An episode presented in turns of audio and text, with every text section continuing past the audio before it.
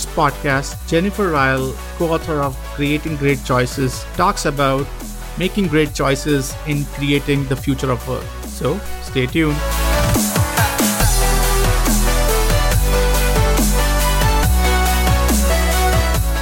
Welcome everyone to Jobs of Future podcast. Today we have with us Jennifer Riel.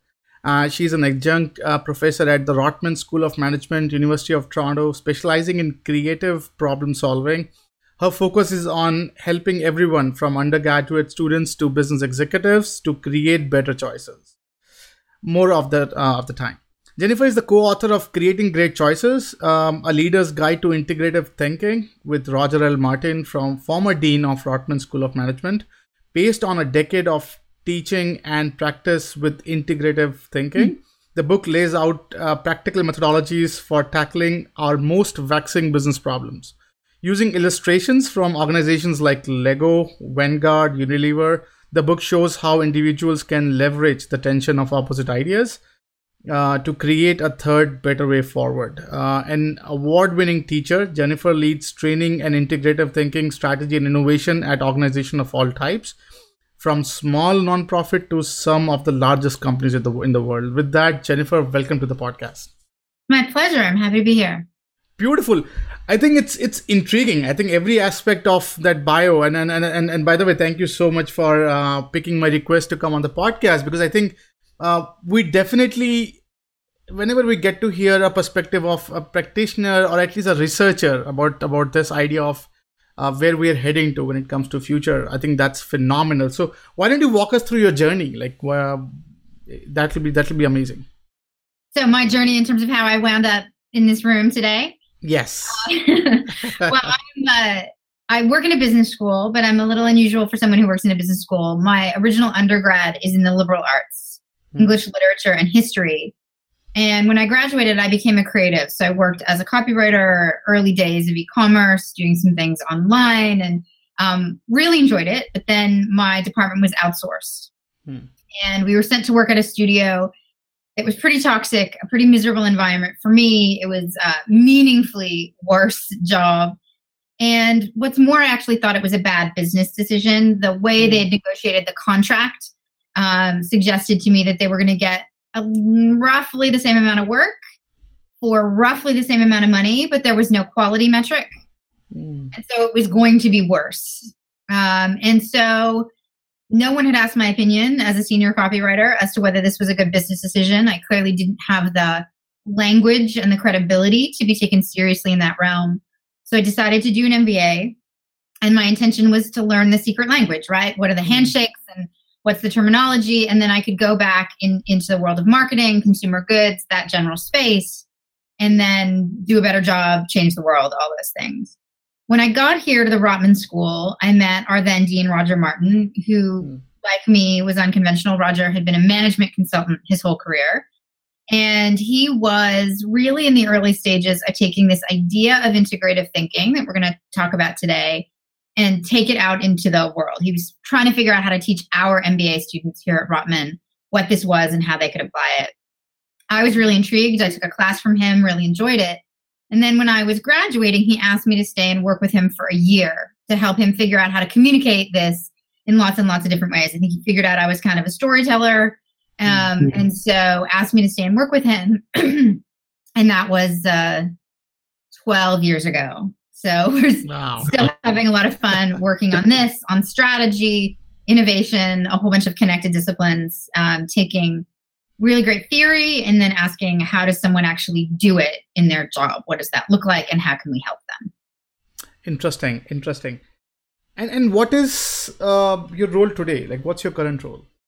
So I, ha- I wear a couple of hats. I have two here at the Rotman School. So I teach integrative thinking strategy uh, and design thinking to undergrad, MBA, and executive audiences.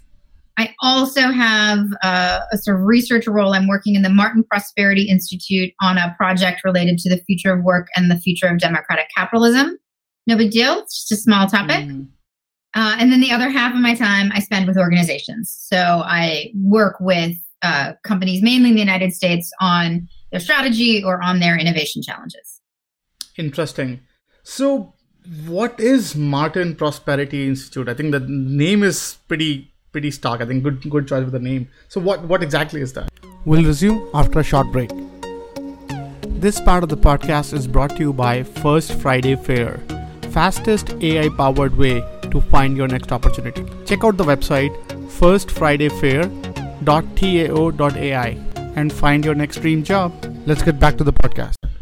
So the Martin Prosperity Institute was started a decade ago. It's an uh, independent think tank, so it's part of the University of Toronto, but it's not politically affiliated. So uh, nonpartisan, I guess, would be the terminology. And it is looking at issues of shared prosperity. And there are two dominant themes of our work. The first is led by Richard Florida. Richard is the uh, most, most famous and important, I guess I would say, urban theorist in the world. He studies cities uh, and does extremely important and, and exciting work there about how cities change, evolve, and grow. So he does our work around cities. And then Roger and I have been uh, embarking, we embarked on a project about five years ago that is more broadly about democratic capitalism and prosperity. We started to see some storm clouds on the horizon five years mm ago uh, that suggested that shared prosperity wasn't moving forward. And if that's the case, that puts not just companies, but democracy at risk. And I think we've seen some of that mm. play out around the world, not, not just in the United States over the last couple of years, where people are starting to lose trust in their democratic systems, starting to see work as um, less than meaningful. Uh, it, it takes more than it gives from our lives. Uh, and so we've been studying that question what's driving uh, the fact that we no longer have our shared prosperity, and how might we think about changing that? Fascinating. So, um, how is that connected to something called integrative thinking? Like, is is that the birth child of this research, or what's what's your thoughts there? So, we actually think integrative thinking might provide some possible answers. So, um, there are a bunch of places in democratic capitalism where we accept trade offs. So we say um, the capital markets need to be the, the ultimate driver of everything that companies do. And so it just, we have to accept that we are going to be increasingly short term, only focused on the shareholder. Um, maximizing shareholder value is the purpose of business. And there are a whole bunch of people who believe that's true. That's the only way to think about organizations. And then you have an emerging group of folks who say that's a recipe for the end of the world. Um, people can't uh, grow forever. It's not possible for us to actually do that. And so we need alternative models that say the purpose of a business is to exist for the long run, to serve its customers, to treat its employees extraordinarily well, so that we're creating a better society. We believe that that there is a lot of room between the two extremes to imagine better answers where we grow and uh, get great returns for shareholders appropriately enough, but also make the world a better place. So the hypothesis is that whether it's on the economic side or the democratic side, that there may be answers that are better than the answers we have. Certainly on the democracy side, the Republicans and the Democrats in the states have stopped speaking to each other. Mm. We can't even listen at this point. We see similar things in the UK. Um, I think in India, you see similar divides. Uh, there are divides around the world where we're moving further apart uh, mm. in theology. And so, are there ways we can think of creating better answers that enable people to engage in different ways? Interesting. And and um, so, what is what is the impact of this so-called tribalism um, when it comes to in in in in the productivity uh, of institute? Like, what what has been your finding and how it's in, how it's impacting the future of work? Uh, what, what's your thoughts on that? Yeah, so I, I, think there are many impacts of tribalism. Partly, it just makes us um, more suspicious, more unkind, less mm. willing to work with others. Um, inside organizations, it produces worse decisions. So mm.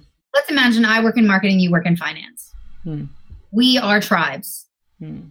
And I believe that the way I view the world, which is that the customer is the most important thing and that we need to invest to keep that customer is the right way of thinking about the business. You, on the other hand, believe that if we do that, we're going to go out of business because we're just going to spend a crazy amount of money trying to satisfy these customers who are always changing their mind.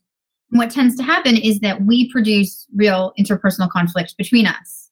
Mm. Um, we have factions in the organization that fight each other for resources, for attention, for agreement of the senior leaders, and we're not actually working together um, one layer down from that, just the cross functional team. So let's imagine um, we put together a group of folks and they are every kind of diverse, diverse backgrounds, diverse races, diverse perspectives, diverse genders, everything.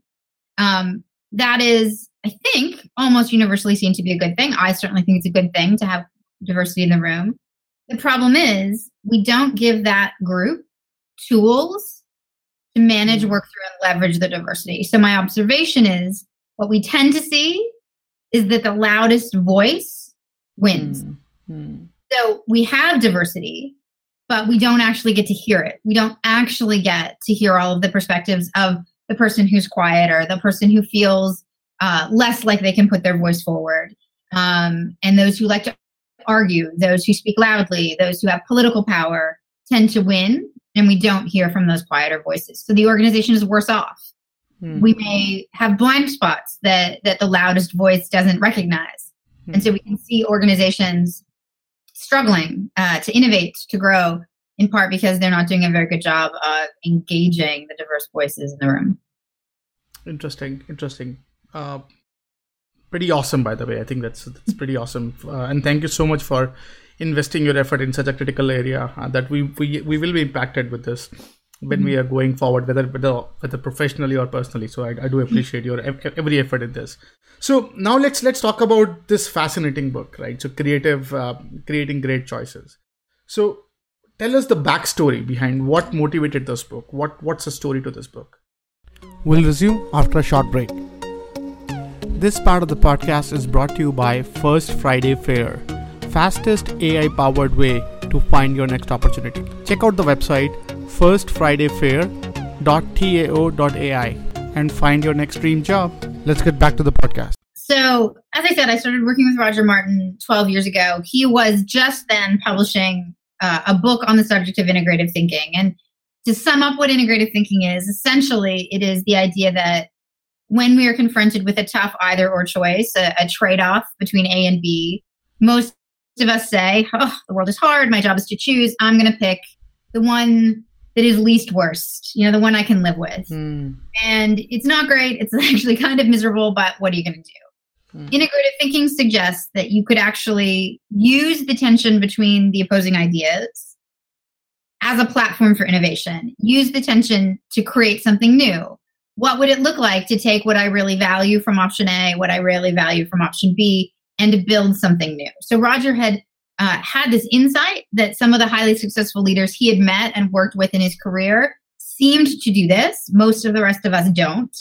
And so in his book, The Opposable Mind, he told stories of A.G. Lafley from Procter & Gamble and Isadore Sharp uh, mm. of the Four Seasons and a number of other great leaders from across industries.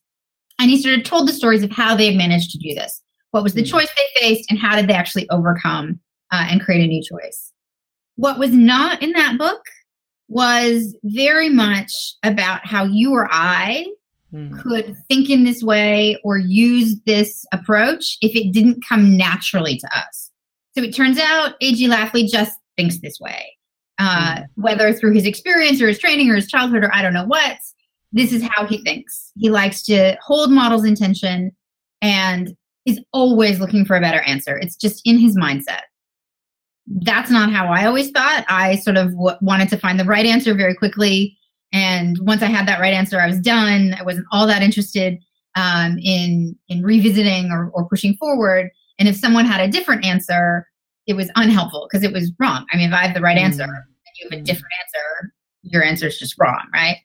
So what I wanted to do is is work with Roger to figure out what the step by step process would be. Is there a recipe? Is there a a way that you and I, together in a team, could actually tackle problems where we wished there was a better answer, what would that look like? And so we spent really about a decade honing and refining a process and working with executives, MBA students, educators who work with little kids, all kinds of different groups to figure out what would be the critical steps. How might we actually uh, teach those steps to people? And by the time we reached the end of that decade, we sort of said, it's been 10 years. That's a, that's a long time mm-hmm. since the publication of the last book. We think we have something new to say. We think that we can put forward a methodology or an approach Mm. even if you hadn't read The Opposable Mind, even if you if you didn't feel inclined to read it, this could be a, a, a book that would help you think differently about the problems in front of you and create better choices more of the time. Interesting. And so, sure, I think this wonderful thought came and, and you said, okay, we have to add something new. So now let's let's talk about the incubation cycle uh, mm-hmm. that goes into sort of from an ideation to actually getting a book published. Mm-hmm. So some of the nuances there, like what what what like if you can embark on that journey, uh, what what you what you saw. Sure. So I can tell you a bit about this book, which is an, an unusual process. I can tell you how it's unusual from others. Right. So um, Roger and I both uh, had a long relationship with Harvard Business Review Press, so we knew the editors there, our great editor Jeff Kehoe, the mm-hmm. former uh, editorial director Tim Sullivan, a number of folks. And so when it came time, we thought we had an idea for a book. Mm-hmm. Um, we did a very quick book proposal and sent it to Jeff just directly mm-hmm. and said, What do you think? He was very excited and enthusiastic. Tim, similarly, very, very positive. And so they said, Go write it, take the next six months or so, send us a manuscript when you're done. Harvard is an academic publisher, and so they send mm-hmm. it out for peer review. The process there is they'll ask you for a couple of folks you might have something interesting to say. They similarly compile a list. They don't tell you who they send it to. It's a blind review process coming back. But essentially, they ask those reviewers Is this person saying something interesting? Does it feel like it's a contribution? And should we publish this book or not? Uh, and Harvard, because of their unique position, Harvard Business Review Press, usually ask one academic, one practitioner leader, and then one other person, uh, mm-hmm. depending on the set uh, of, of concepts in the book. So in that case, we sent it out. Two months later, you get feedback and you get a decision from Harvard saying, yes, we'll publish or no, we won't. There's a revision process that probably lasted maybe two months. You have time to go back and incorporate all the feedback from the reviewers that makes sense to you. And also, Jeff and Tim sent us similar uh, comments that they thought would be useful. We do that revision, send a new manuscript, and then you go into the traditional stages of publishing. Uh, there is a copy edit stage uh, where it's about the flow and making sure that all the sentences make sense. Then there's a proofreading stage, everything's spelled right. Um, and then and then finally you do a, a, a final galley check to make sure that the figures are in the right place and all that sort of stuff. The process is pretty long with that peer review part in it. Um, so from the time we decided to submit the book proposal till the time the book came out, it gets between 18 months to two years. It's not it's not a mm-hmm. short process. Mm-hmm. Um, there's a lot of marketing and background stuff that happens after the galleys go in. So the actual publication uh, it doesn't typically happen until three or four months at minimum after you've signed off on the final stuff. So we're unusual in the sense that we had an existing relationship with that mm, publisher. I think oftentimes, uh, if you have a book idea, you have to figure out who you know, who knows someone, so you can have a warm conversation. Or I, I don't happen to have an agent. Um, because of that existing relationship, mm-hmm. lots of folks find an agent to help them engage with publishers. And then a non academic publisher would have a different looking process than Harvard Business Review or Stanford or uh, University of California Press or whatever the other public- publishers might be that are academic in nature. We'll resume after a short break. This part of the podcast is brought to you by First Friday Fair, fastest AI powered way to find your next opportunity. Check out the website firstfridayfair.tao.ai and find your next dream job. Let's get back to the podcast. Interesting. Thank you so much for walking us through that. I think other thing that I find um, from my background in, in authoring a book, so there there has been a time where there are some aha moment that that you recollect uh, looking back in, in your writing journey that you were thinking, okay, this book will come out in this way, and and then once you start writing and you say, hey, wow, I never realized that I have a lot more to say in that particular segment that I anticipated. What has been your aha moment um, in, in, in writing um, great choices? So it's, it's interesting because the development of the theory took so long. Mm. The actual writing was really short. I think we wrote mm. the bulk of the manuscript in six or seven weeks mm. um, because it was all sort of in our heads already. So most of the ahas came through the development of the theory. There were moments where we learned something we thought was working really well and helping people to push to solve problems differently could be changed, shifted. Mm. We can think about it differently. A lot of that happened over the period of 10 years. And so when we sat down to write, um, it was more getting that out on paper. So there were, I think, fewer ahas mm. during the writing process.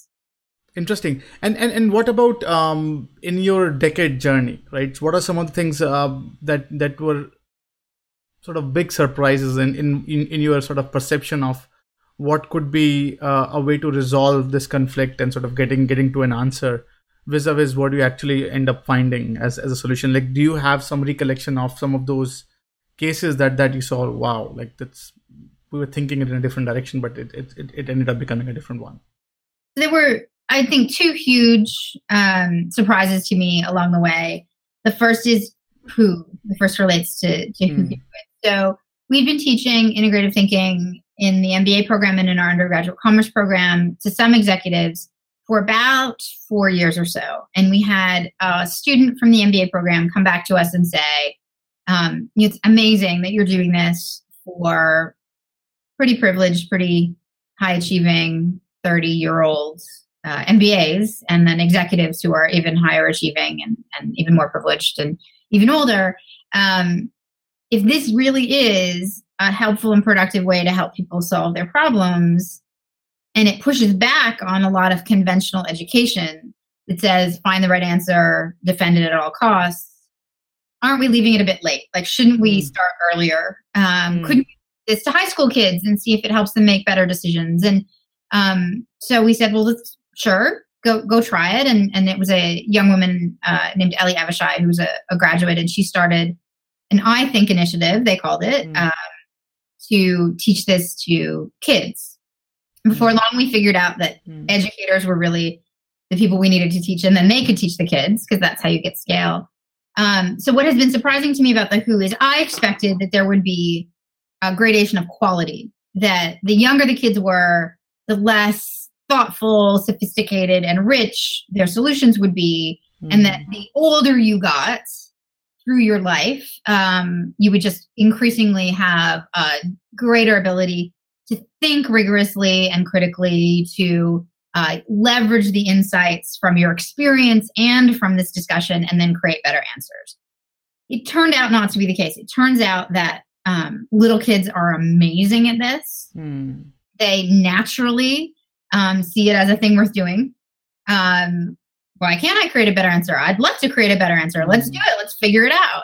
Um, and they do kinds of work on challenges. So there's a a grade two teacher uh, who had a teacher come in and say, a parent rather, come in and say, I understand when the kids were out at recess, mm. they brought some snails back into the classroom, and hmm. that's animal cruelty, and you shouldn't do it. And so she had the kids engage in an integrated thinking conversation, one model on one extreme, snails belong in nature, and the other model on the other extreme are snails belong in the classroom because they can help us learn. And you know what's the better answer between those two things with seven year olds um, and they engage they're excited they're interested all the way through high school. They do an amazing job uh, particularly if you give them a problem they care about and that feels meaningful meaningful to them there's actually a little bit of a dip in some cases at the mba level. Um, i love our mba students. I think that they are uh, great great and exciting people. But there is something that happens around the age of 28 or 30 with five years of work experience where you're probably at the height of your arrogance about how good you are. Like you've done very well up to that point in your career, and you haven't yet hit that point where um, it becomes really clear how hard leadership actually is, leading other mm. people. Um, just how much of your job is going to be less about your technical skills and more about how you help other people uh, succeed.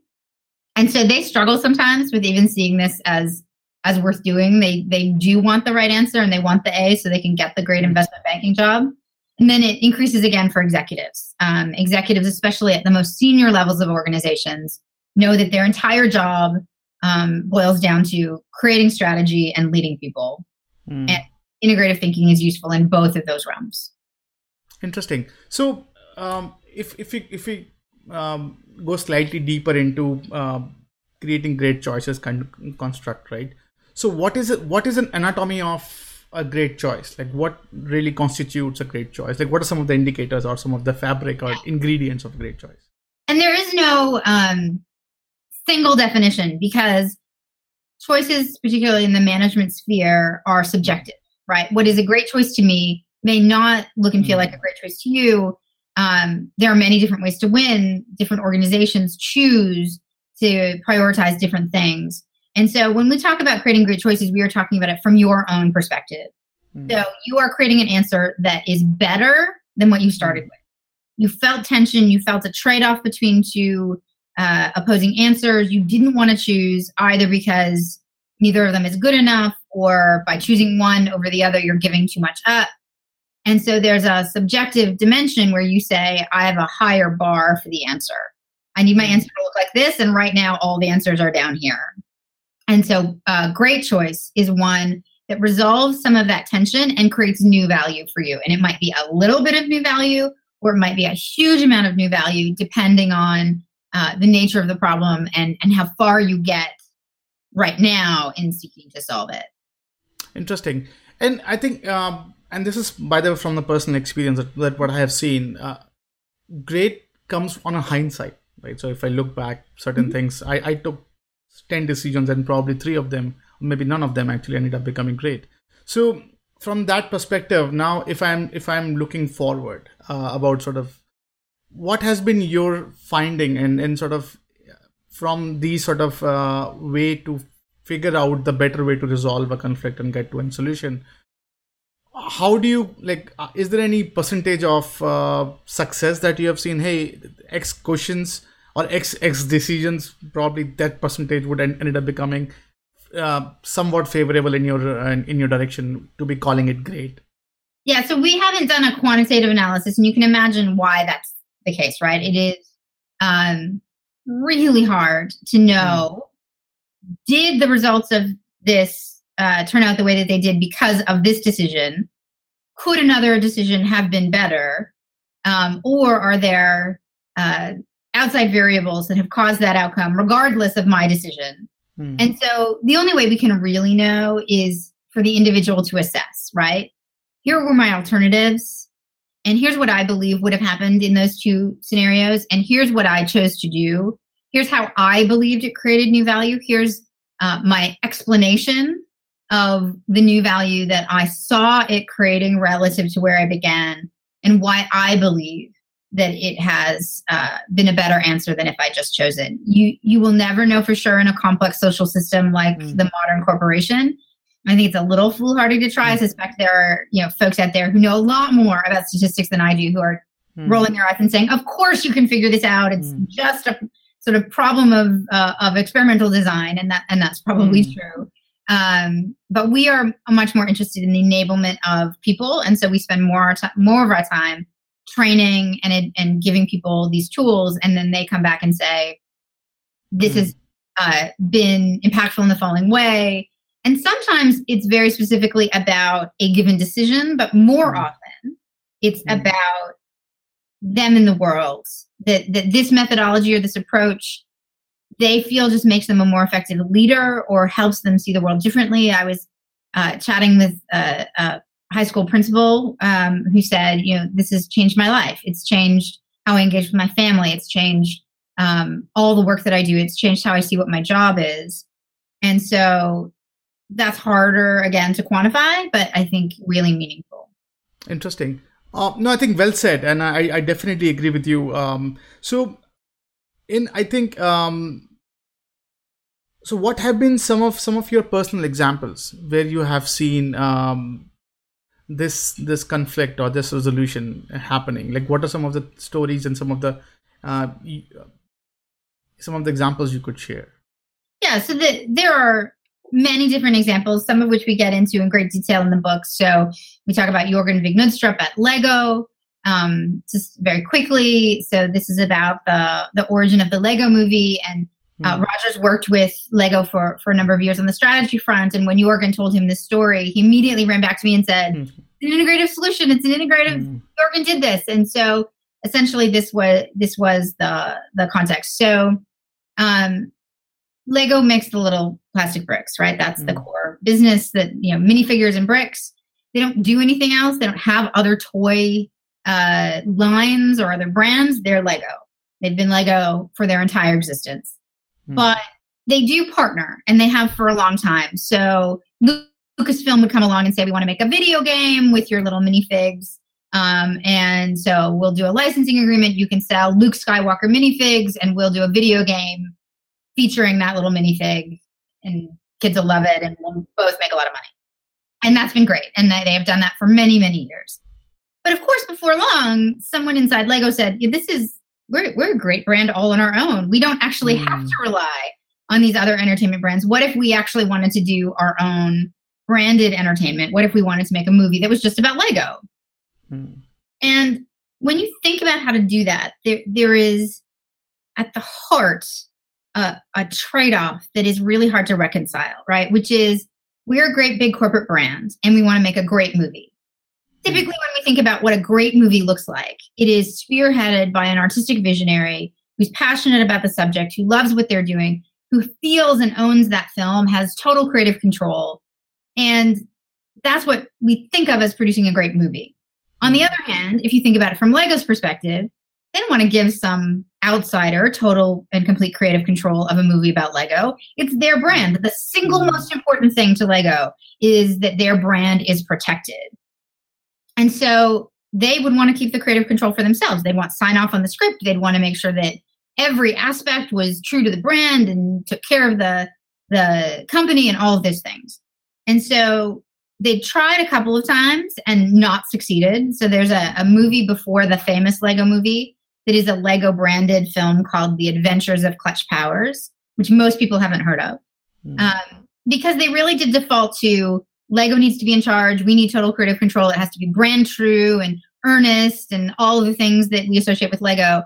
And it is. It is so earnest that one of the main characters uh, is named after the chairman of the board of Lego. Right. Like it tells you enough about. It's not an edgy film. Let's just say that. Right. Um, not successful artistically and not successful financially, and it doesn't do anything to help the Lego brand. In fact, you could say it diminishes it.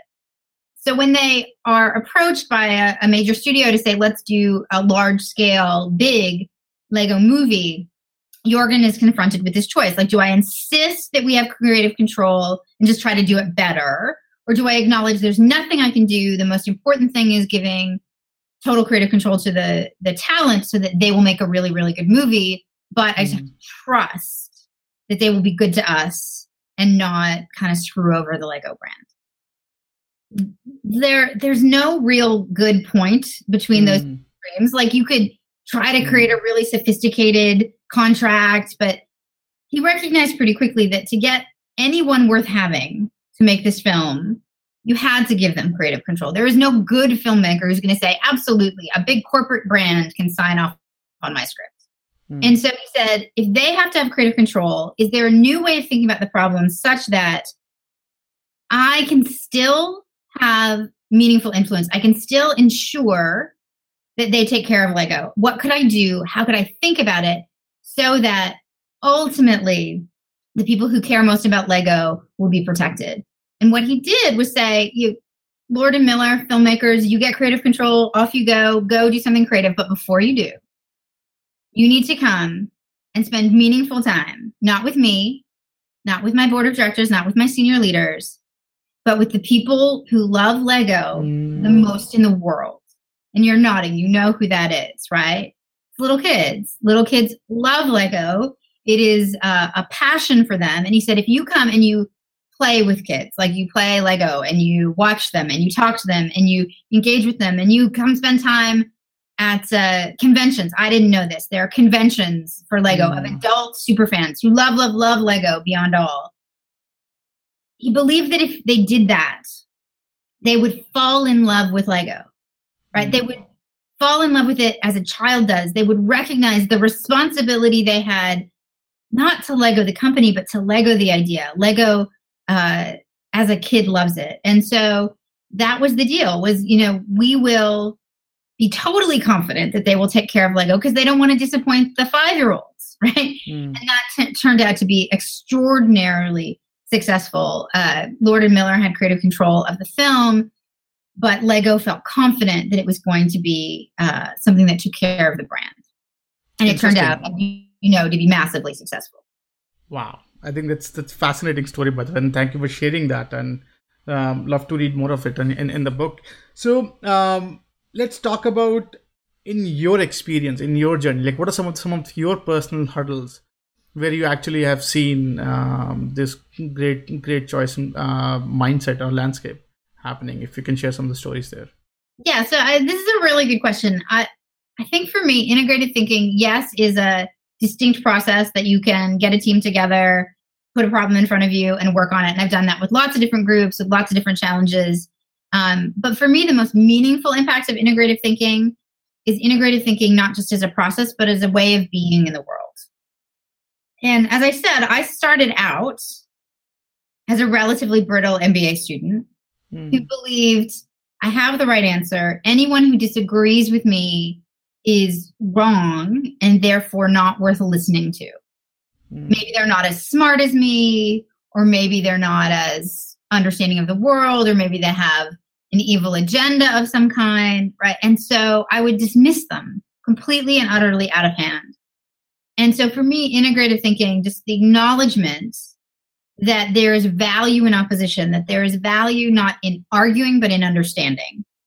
Seeking to understand what I believe and why I believe it, what you believe and why you believe it, in hopes that we can find an answer that that is something other than where we started has changed how I engage in conversations and it's changed my sort of instant gut reaction. I I love uh, I'm on Twitter and I really enjoy Twitter. Um, and I there are lots of times where I want to reply really quickly to something someone has tweeted, and I'm like, mm. all right, what what don't I see? How are they thinking about this? Try to see what might be valuable in that view. And just that check, that slowing down, I think makes me um, more likely to engage with ideas longer and learn than I might have been otherwise. Interesting, interesting. So I think one one uh, others um, area I want your perspective on. I think you you talked about um, storytelling, importance of storytelling, and sort of in getting the thought across.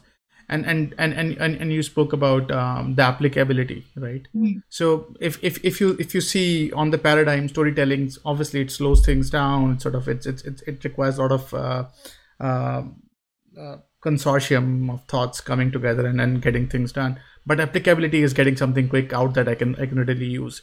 So, from your sort of um, vantage point, what is the, what is the the balance between the two? Like, how could we balance the storytelling and the applicability uh, when it comes to sort of decision making?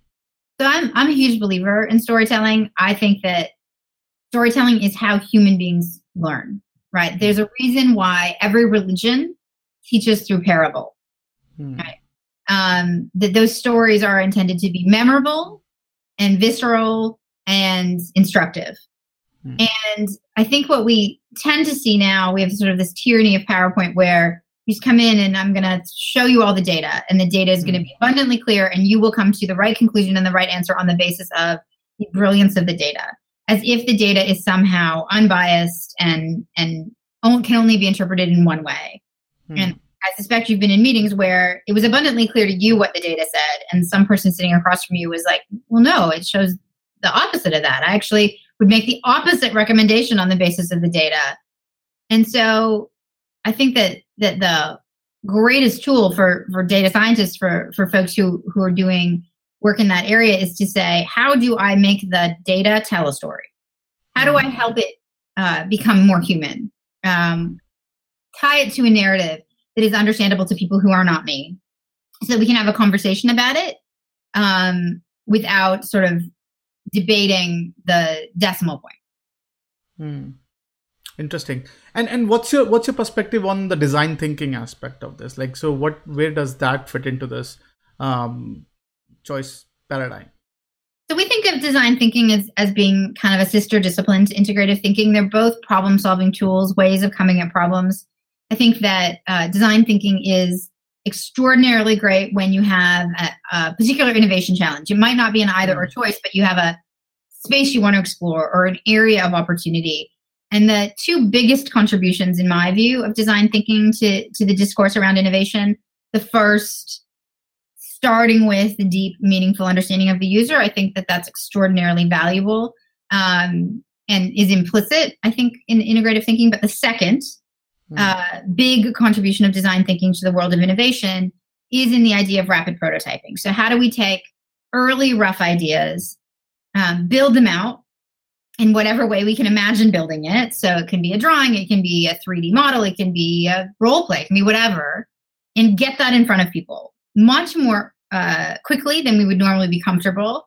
Get their feedback and iterate and do it again and do it again and do it again it's an extraordinarily key contribution of uh, design thinking that we see echoes of in things like Agile and, and other innovation forms. And it is something that we took very closely to heart. For a long time, when we talked about integrative thinking, we sort of said you take the opposing models and you seek to understand them, you try to figure out what you want to take, you create possibilities for better answers, and then you were done. And and design thinking really pushed us to, to think differently about that and say, new ideas are um, amongst the the most fragile things in the world, right? Mm. Uh, if it hasn't happened before, you haven't proven in advance that it can work. If it's truly new, there's no proof.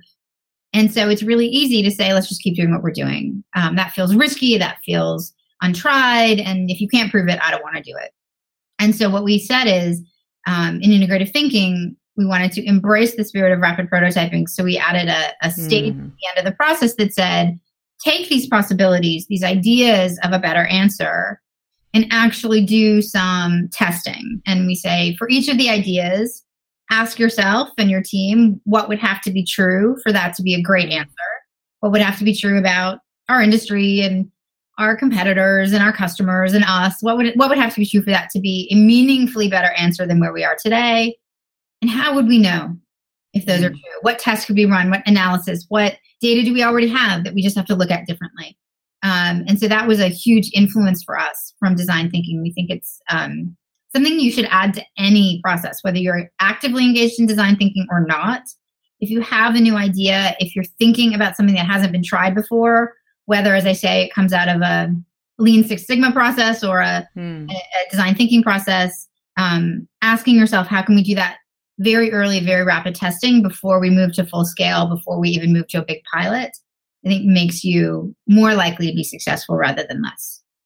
Interesting. Uh, pretty cool. I think I definitely uh, I appreciate you sharing that. So one thing that I was thinking about when when you were talking about, I think um, in in one of the previous conversation about uh, uh, this integrative thinking approach of taking ideas from as many sort of stakeholders as possible. I think one thing that comes to my mind is not, uh, and that I'm wearing my consultant hat. So mm-hmm. Every industry is different, right? So every industry has uh, varying level of stakeholder that that that take part in this conversation to get to decision making.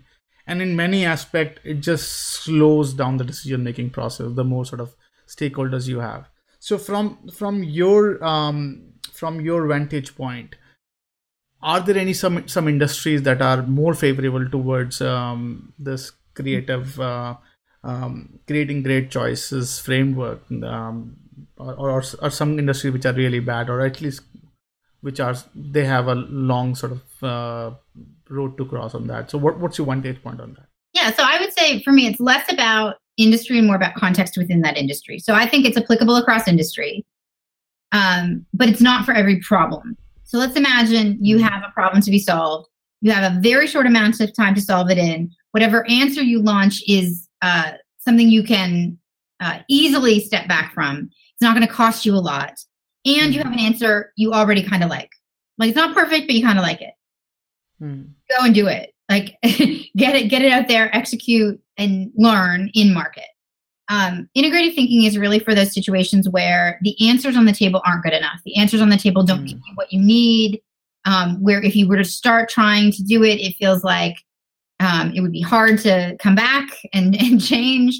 Um, it would be extraordinarily expensive to try it. All those reasons, right? And so the way I think about it is, I'm not sure integrative thinking is slower than other decision making methodologies if you take into account the time from when you start to mm-hmm. effective action right? So sometimes we say there's not enough time to be inclusive and really think about it and come to a great answer. We just have to accept what we've got. We know it's not very good.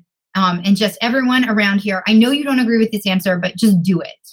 Hmm. That's that's dangerous, right? I know you don't agree with it, but just do it. Is a recipe for uh, undermining, foot dragging, uh, second guessing. And so it actually takes way longer for that idea to get implemented. And very often those ideas fail because we didn't invest the time in figuring out whether there was a better answer, engaging the stakeholders. Um, and so I think we sometimes fool ourselves that if we mm-hmm. don't engage the stakeholders, that it will be faster and easier. And those are the kinds of, of solutions that wind us wind up biting us in the butt at the end. Interesting. So, so basically, so what you're recommending is that we should we should as an organization build uh, a framework to find a consensus quickly because that's relevant instead of sort of as you said that if leadership say hey i because i'm saying just do it so from that yeah. perspective is that is that right well we believe integrated thinking doesn't have to take a huge amount of time it, it can be done in an afternoon or a day on a given problem but it's also a social process that enables you to bring more folks into the conversation and have them feel ownership of the solution and sometimes you just have to boss things in. I, I don't want to pretend the world is perfect, mm-hmm. but I think we default to that way more often than is optimal. Interesting.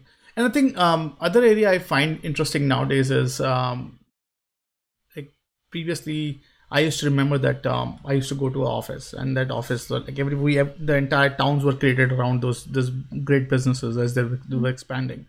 But nowadays uh, because of thanks to internet and and, and and sort of these remote tooling and and, and working sort of uh, platforms someone can in the village in tuscany with a laptop could could be as productive as uh, a neighboring guy going to a manhattan office mm-hmm. so how is that um, sort of changing landscape of globalism in which sort of we are uh, these com- many of the companies are actually having these workers working from home and all that how difficult does that make uh, getting a consensus when you're not because if i'm if we are physically at a room i can see their facial expression i can see your angst i can see the the temperature in the room and and at least get somewhere with that but i think now being on skype really hardly anything um it's it's it, like most of these cues are just dropped because i'm not seeing majority of the conversation that is happening between us which is probably not not not verbal and, and at least this particular square landscape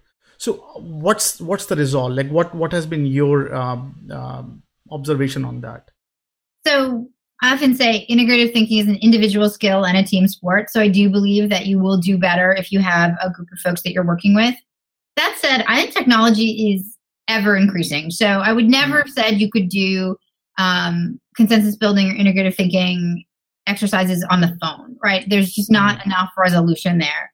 Over the last year or so, I've done a number in whether it's GoToMeeting or WebExes where people are in different parts of the world. As long as we can see each other and we are mm-hmm. singing from the same song sheet in terms of we're going through a process together, um, we are working through this methodology of integrated thinking. Um, it's actually interesting to me that you can get mm-hmm. um, quite a lot of value, even if you're not physically in the same room. And as tools get better and better and better, as we increasingly get to a place where we can engage almost as if we were in the same room, uh, I'm really optimistic about what's possible. Interesting. And and what's what's your uh, perception on the future of work as as uh, as it from I think uh, from your Martin Institute, uh, you're actually having a good vantage point on what whatever is happening around and, and how sort of political situation is happening, how the technology is getting us uh, getting in our nerves when it, when we talk about say tribalism and what and whatnot. So what and and with that in mind and this book in mind, what do you think is happening to the future of work and worker and workplace? Whatever you can share on that. Yeah, I, it is a fascinating time to think about the future of work. Um, globalization has uh, changed the composition of what work looks like in North America um, very dramatically. Um, technology, similarly, many jobs that used to exist no longer exist. And um, the way we tend to think about the future of work from our perspective is um, we know that there are uh, ways of thinking about work that fall into two broad categories, right? So there is um, very routine uh, jobs with very little human judgment, independent decision making. And then there mm. are more creative jobs, knowledge work, where there's a lot of independent judgment and decision making, where um, there, there's a huge benefit um, to a human doing it versus versus uh, not. There are a number of jobs that we're going to see in the routine category be replaced with machines, but not all. Um, mm. the largest dominant sector of routine work is actually in the service sector. Some of mm. those jobs will go away, but not all of them, and certainly not quickly.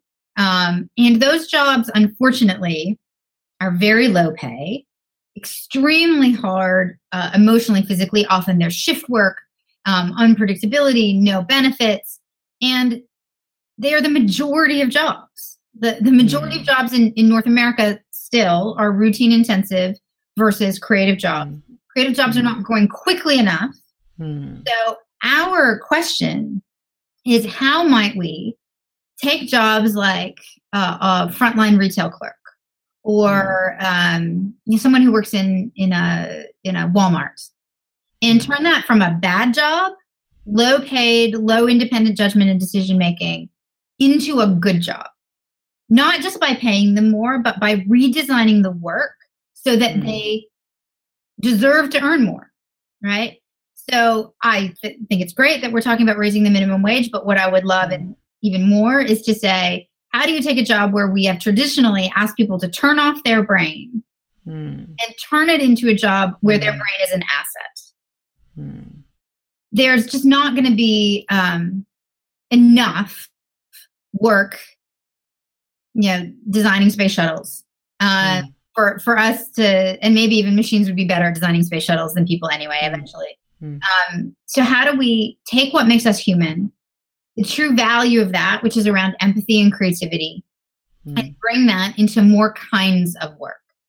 And if we can do that, do we have a shot at a better society? Interesting. And and and um by the way, beautifully said, and thank you so much for sharing that. So um let's talk about um do you have any cases where you have seen the integrative thinking fail? Like, do you see uh, where you said, okay, eh, it doesn't weigh the way we, we never anticipated the way it, it turned out to be? Uh, do you have any sort of those quotable examples? Absolutely. So um, the most common form is we start with the two opposing answers.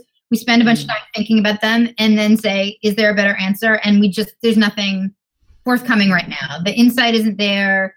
Um, we're not ready. We don't see something. And so we say, all right, well, if we aren't able to come up with a better answer in this instance, which of the existing options do we want to choose? Right. So that's one form of failure. Um, we still think that there's value in using integrative thinking because at the very least you understand the options better than you did. Mm-hmm. Um, are there cases where someone used integrative thinking, came up with an answer that they thought was great, tried it in the marketplace, and it failed?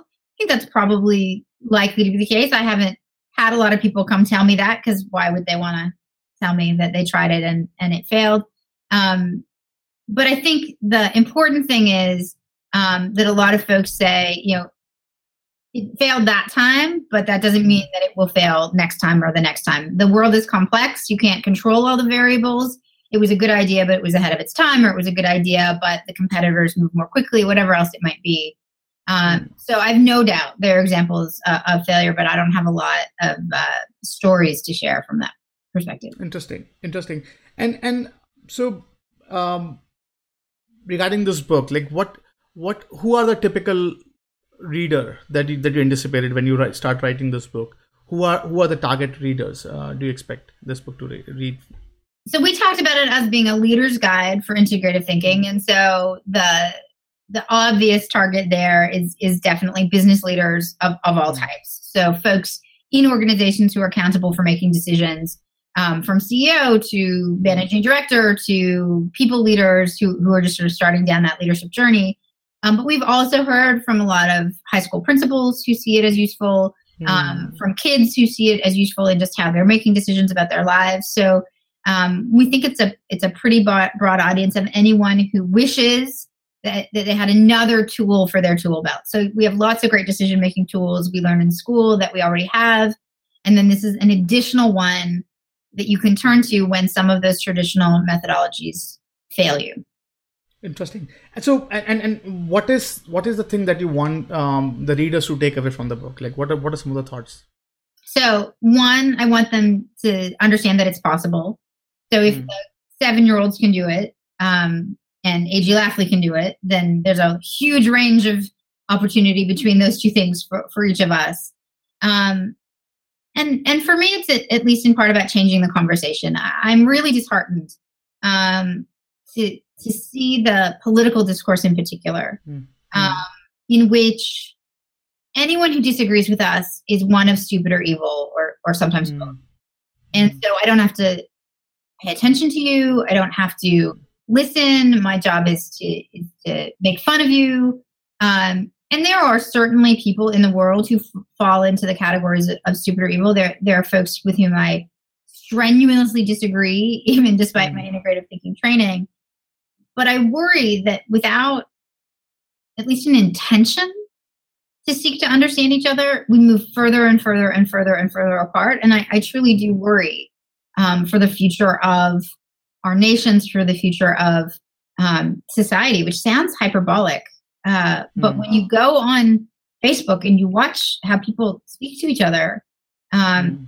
it it can be really scary. And so I I want to provide some hope that there are other ways of engaging with people who disagree with us um, that are more productive and more helpful and less scary. Interesting. And and what's what's the future of this conversation? Like so uh, I think definitely this this this books like the, these create a, create a dialogue, create a create a community, create a conversation around sort of um, creating great choices and all. Like, from from your design of this book, mm-hmm. like what what is the future of this book? So we definitely have have the book out there and are hoping that people will use it and work on things in their organizations and tell us about it, get back to us so that we can uh, figure out ways to share those stories with other people. Um, we're seeking to employ some of the integrative thinking work on our on questions of democratic capitalism. So you'll see mm. more of the theme and work that comes out of the Martin Prosperity Institute over the next year or so. Um, so those are the two big vectors that, that we're focused on right now. Interesting. So um, that brings us uh, at the end of uh, this conversation around the book. So I definitely want to spend some time on your background, if, if, if you don't mind. Uh, so I think one thing definitely I want to know uh, in your journey uh, through uh, your academia and through through your research, what are some of the key tenets of your success? Uh, if, if if you tame it, like what are some of the factors that you think has helped you achieve what you what you've achieved? Well, it's a great question. So one, um, I had a belief when I was younger that I needed to know exactly what I was going to do and have a path. Mm. And the most cool fun and rewarding things I've done have been when I took a leap without really knowing what it would lead to. Hmm. Someone would put put an opportunity in front of me, and I'd say, "Well, that sounds fun or hard or interesting. I don't know where it leads, but I'll try it." That tends to be, um, you know, sort of the the path that has worked more for me than planning this move, then that move, then that move. Um, so I think that's uh, one thing. I think the second um, this is something I learned from Roger. Um, he talks about uh, being relentlessly useful. Mm. So, you know, whoever, whatever you're doing, whoever you're working with, whatever the situation is, having in your own mind that your job is to be helpful to that person. Um, and more in how they would see it as helpful as opposed to you deciding what would be helpful, right? Mm. So this notion of relentless utility, trying to figure out how I can be helpful to people, has been a theme uh, through my work, and I think transformative for for mm. what is possible. So that's my big insight: is be relentlessly useful, regardless of the context or situation. Beautifully said. Um, uh, so, uh, how about any favorite read that or hmm. favorite books that that that you have read that you want to share with our viewers and listeners? Um, so, I mean, Pride and Prejudice is still the best book, but I assume you don't mean that. Although I will say this. Um, I have a great colleague here at Rotman named Maja Djikic, who who's a psychologist, and she's done work on empathy, and she's found that when we read fiction, we boost our ability to have empathy for other people. Um, so we all read more fiction, and that's everything from comic books to uh, Pride and Prejudice. So do that. In terms of uh, business books, I think the ones that have had the most influence on me, um, Dan- Danny Kahneman's Thinking Fast and Slow. Mm-hmm. It's fantastic. If you haven't yet read it, most of you have, but if you haven't, it's great. Adam Grant uh, just wrote uh, originals uh, before that, give or take. Both of those are excellent. And um, apropos of our conversation about how we see each other and how we communicate, Jonathan Haidt at NYU wrote a book a couple of years ago called The Righteous Mind, which talks about how we reason and, and how we come to our conclusions and helps explain a bit about the divide between left and right um, that I think is really, really useful. And the last one um, sounds super nerdy, but it's really interesting. Um, uh, MIT operations professor named Zeynep Ton does work with us on the future of work. She's phenomenal. And she wrote a book called The Good Job Strategy. She studies um, a lot of the jobs we were talking about, so low cost retail. And she studies companies that have broken the trade off. So organizations like Costco and Trader Joe's that offer great jobs mm. and great wages and make a ton of money. Mm. And she explores operationally how they do that. And so if you if you have uh, influence, if you whether it's retail or just any service industry, um, I think there are lessons that can be learned uh, from her work. So those would be the big ones I would recommend. Beautiful, Seta. And again, Jennifer, thank you so much. We are almost at the last end of the conversation. Last but not the least, so if you want um, listeners and viewers to take away something from this conversation, um, what would that be? What would be a closing remark for, for, for our viewers and listeners? So for me, it's fairly fundamental. Very often, when we're faced with a tough either or, either a choice in front of us or I believe one thing and you believe the other, we frame it really simply that I've got to choose, I've got to find the mm. single right answer, I've got to move forward. And what I would want people to take away is just the notion that it may be worth trying however much time you've got five minutes, an hour, however long um, to see the real value in each of the opposing perspectives, to really seek to fall mm. in love with them and understand what it is uniquely that they bring, how uh, there is value in them, and then to use those insights to imagine a better answer, to, to seek a world that is different than it is today.